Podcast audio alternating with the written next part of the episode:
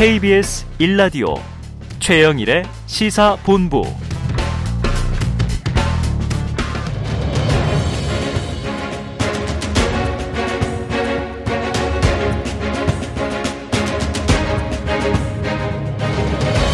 네, KBS 1라디오 최영일의 시사본부 2023년 신년을 맞아서 특별한 인터뷰를 준비했습니다. 자, 1994년 서울지검 검사로 임관해서 올해로 검사 생활만 30년째신데요. 자, 윤석열 대통령 검찰총장 시절 사실상 검찰 2인자로 불리는 서울중앙지검장으로 재직하시기도 했습니다.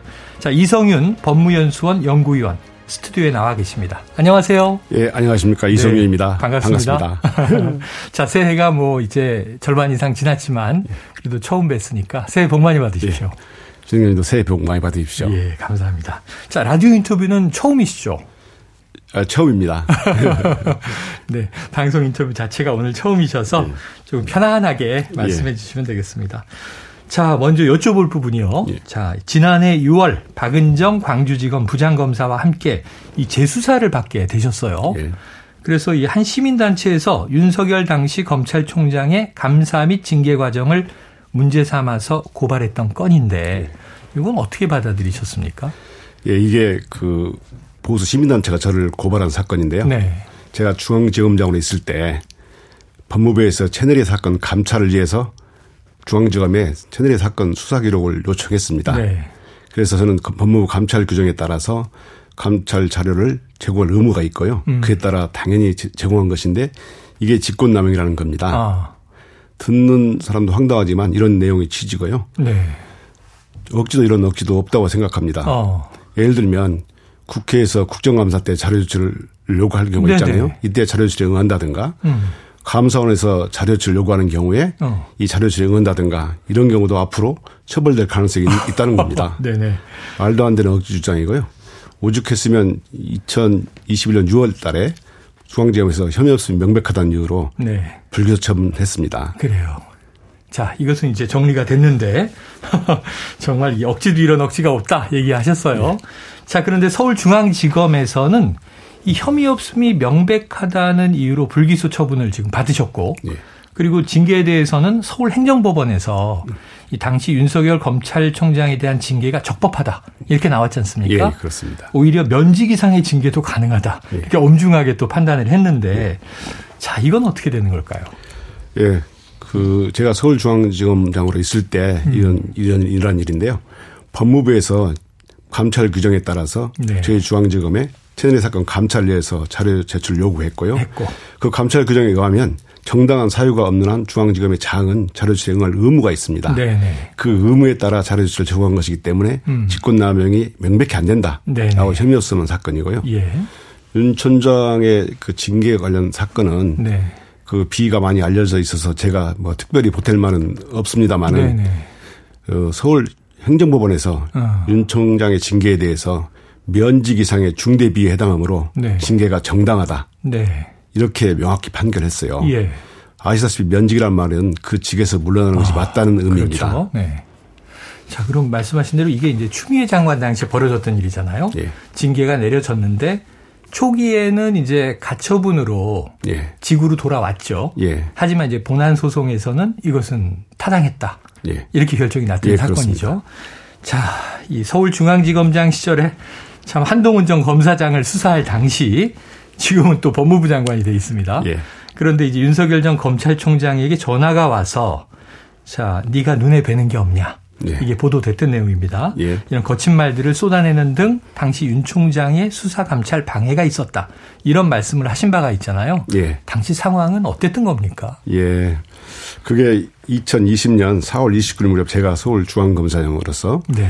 채널A 사건의 관련자 한동훈 전 검사장을 수사할 때 일이거든요. 네네. 그때 윤석열 전 검찰총장이 저에게 전화를 걸어와서 차마 입에 아. 담기도 뭐한 말들을 쏟아내며 예. 네가 눈에 뵈는 게 없냐라고 네. 말하더라고요. 예.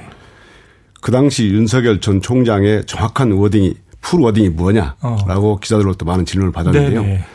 차마 제 입으로 아. 도저히 제 입으로 옮길 수 없는 표현들입니다. 네. 네. 결론적으로 말하자면 검찰총장이 측근이 관련된 사건을 수사하는 지검장에게 전화해서 음. 막말한 셈이죠. 네. 이런 검찰총장이 또 있었, 있었다고 생각하시나요? 아, 들어본 적은 없습니다. 저도 심한 모멸감을 느꼈지만 네. 일선에서 최선을 다해 채널A 사건을 수사하는 수사팀은 얼마나 충격을 받았겠습니까? 음. 또 2020년 5월 법무부 장관 인사청문회에서 한동숙 감찰부장이 비슷한 취지의 말씀을 하셨어요. 네.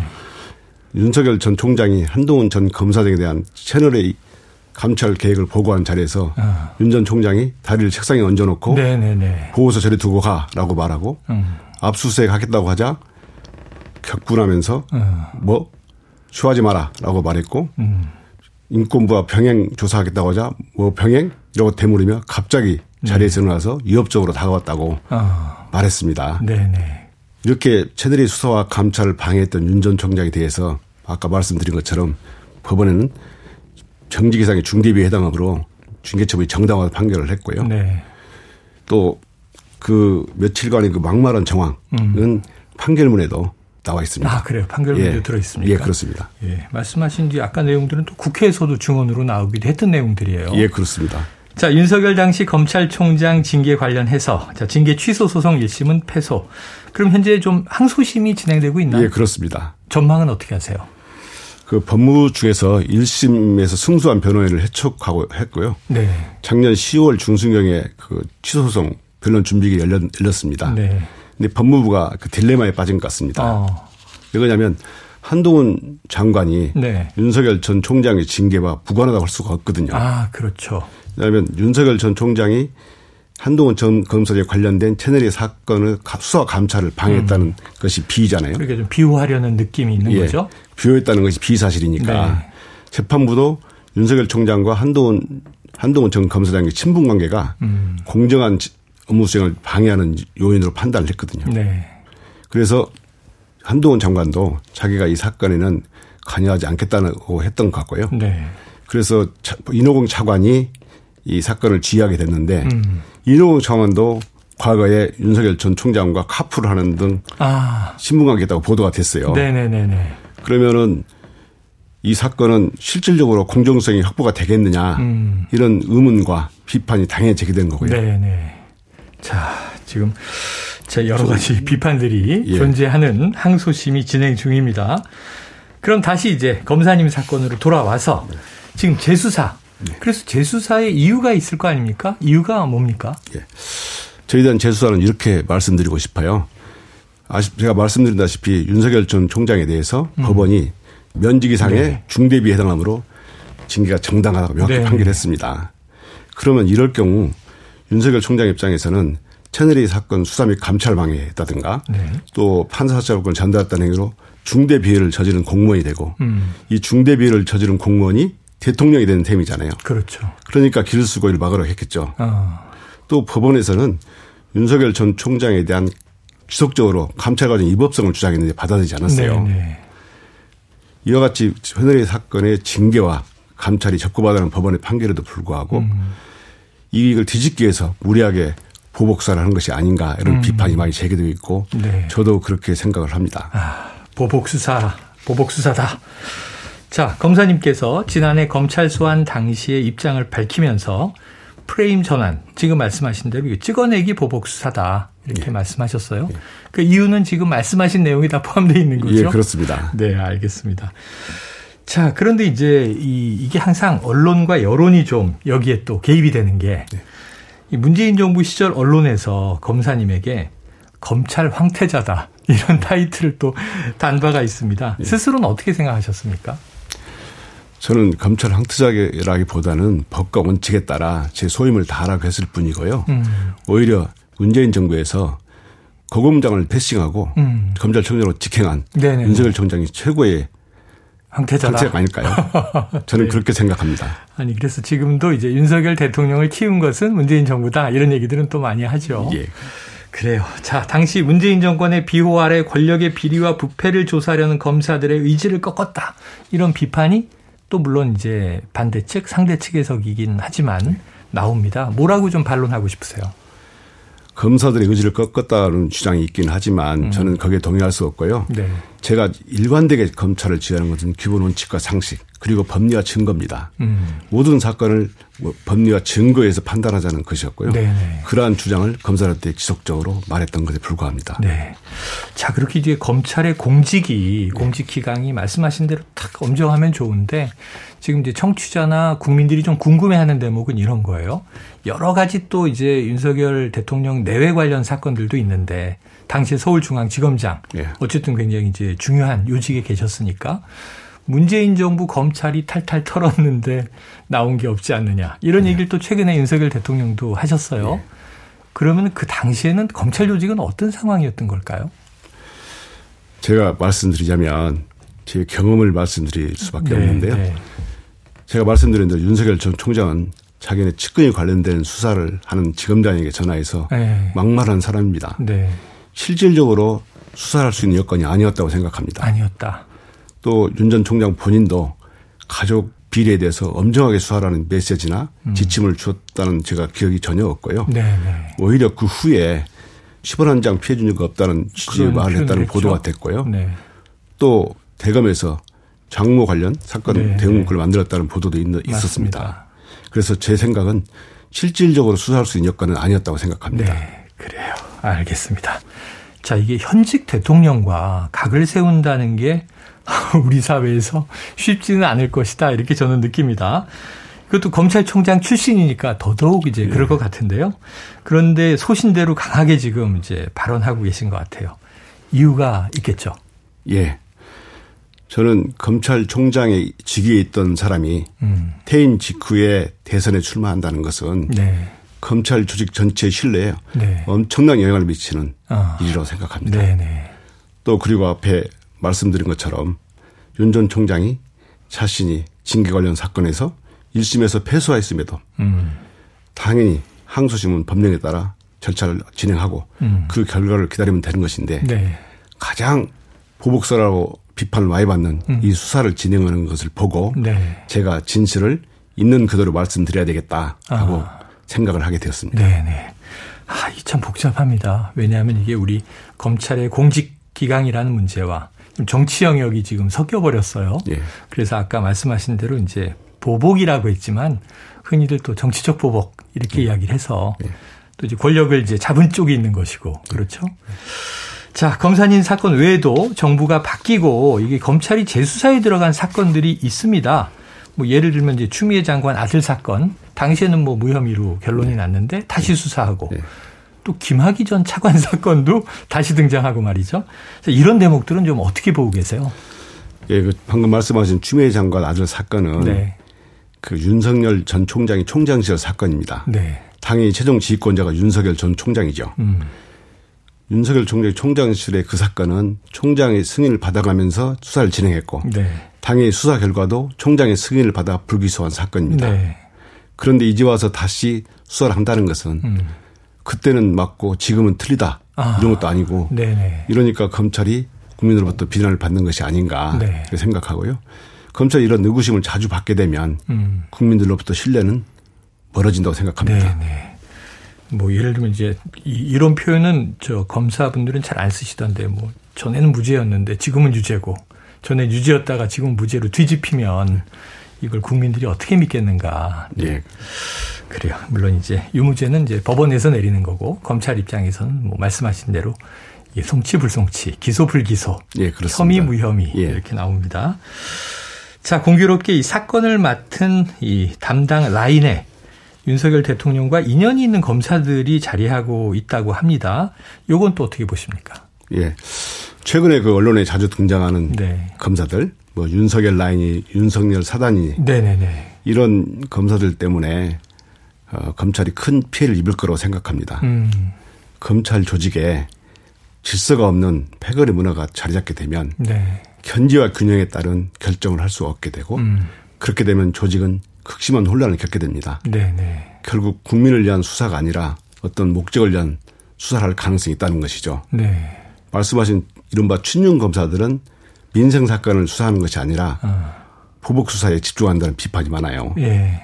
제가 이런 분, 검사들에게 묻고 싶은 것은 음. 사익이나 특정 세력을 위한 수사가 아니라 과연 국민을 위한 수사를 하고 있는지 네. 물어보고 싶습니다. 그래요.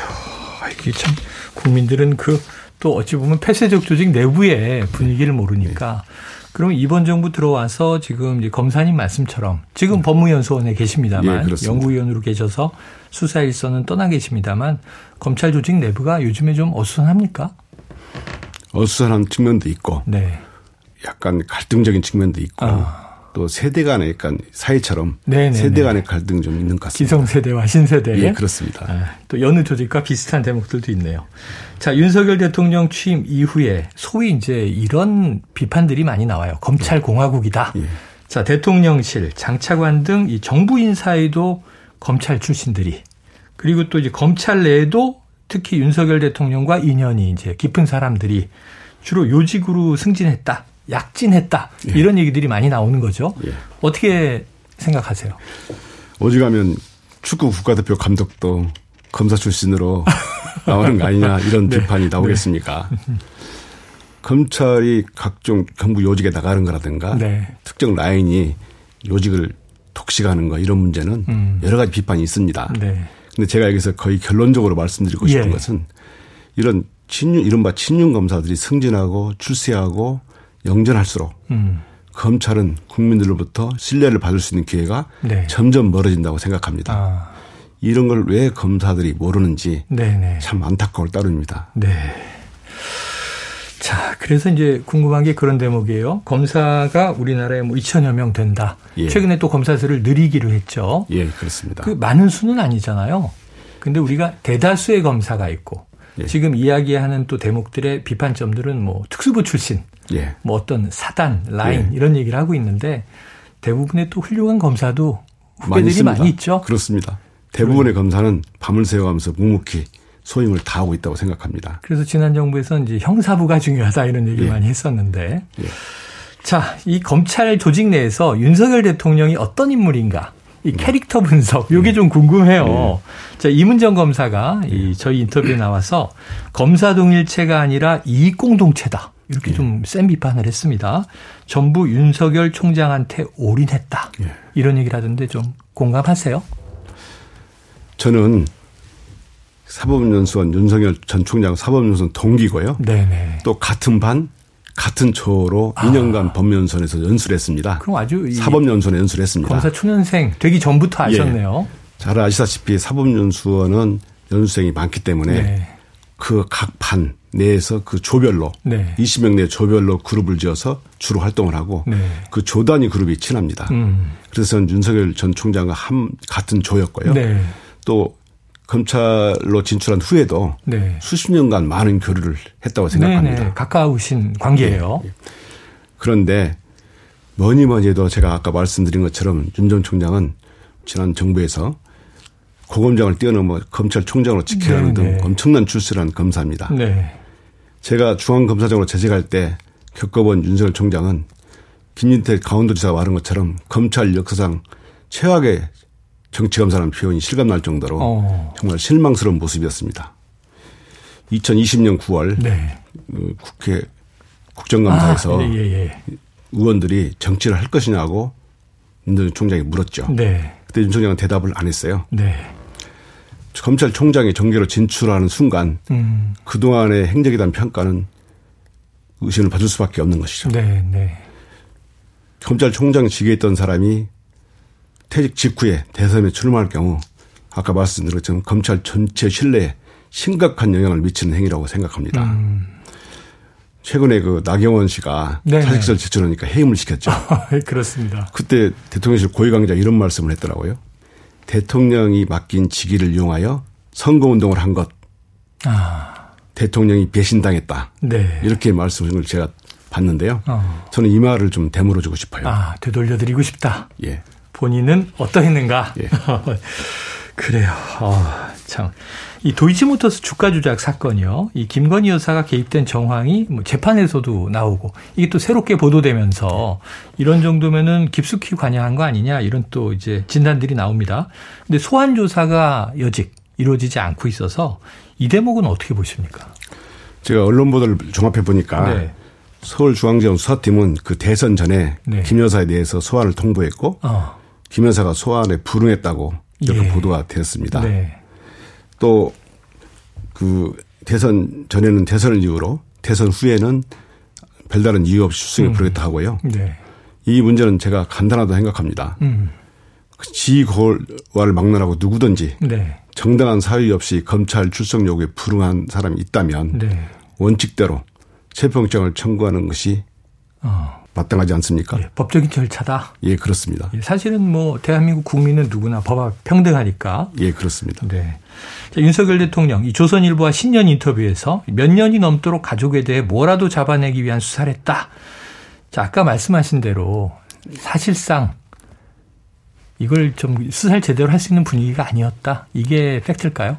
예, 제가 경험 바로는 그렇습니다. 아. 제가 중앙검사장으로서 예, 방금 말씀드린 것처럼 윤석열 총장한테 막말을 한 사람이고요. 네. 또 당시 그 총장이 현직으로 있는 상황에서 네. 검사들이 가족 사에 엄청난 심리적 부담을 느꼈, 느꼈습니다. 음. 심지어 총장 이후에 10원 한 장 피해를 준 적이 없다는 말이 보도되었을 때도 네네.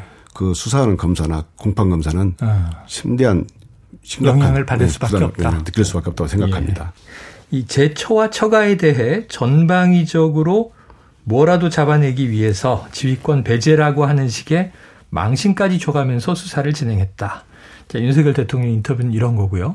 그 당시에 또 아까 국정감사에 나갔던 발언도 언급하셨지만 이거 나 식물총장이다 이런 얘기도 했어요. 네. 조직 안에 살 수 있는 게 아무것도 없다.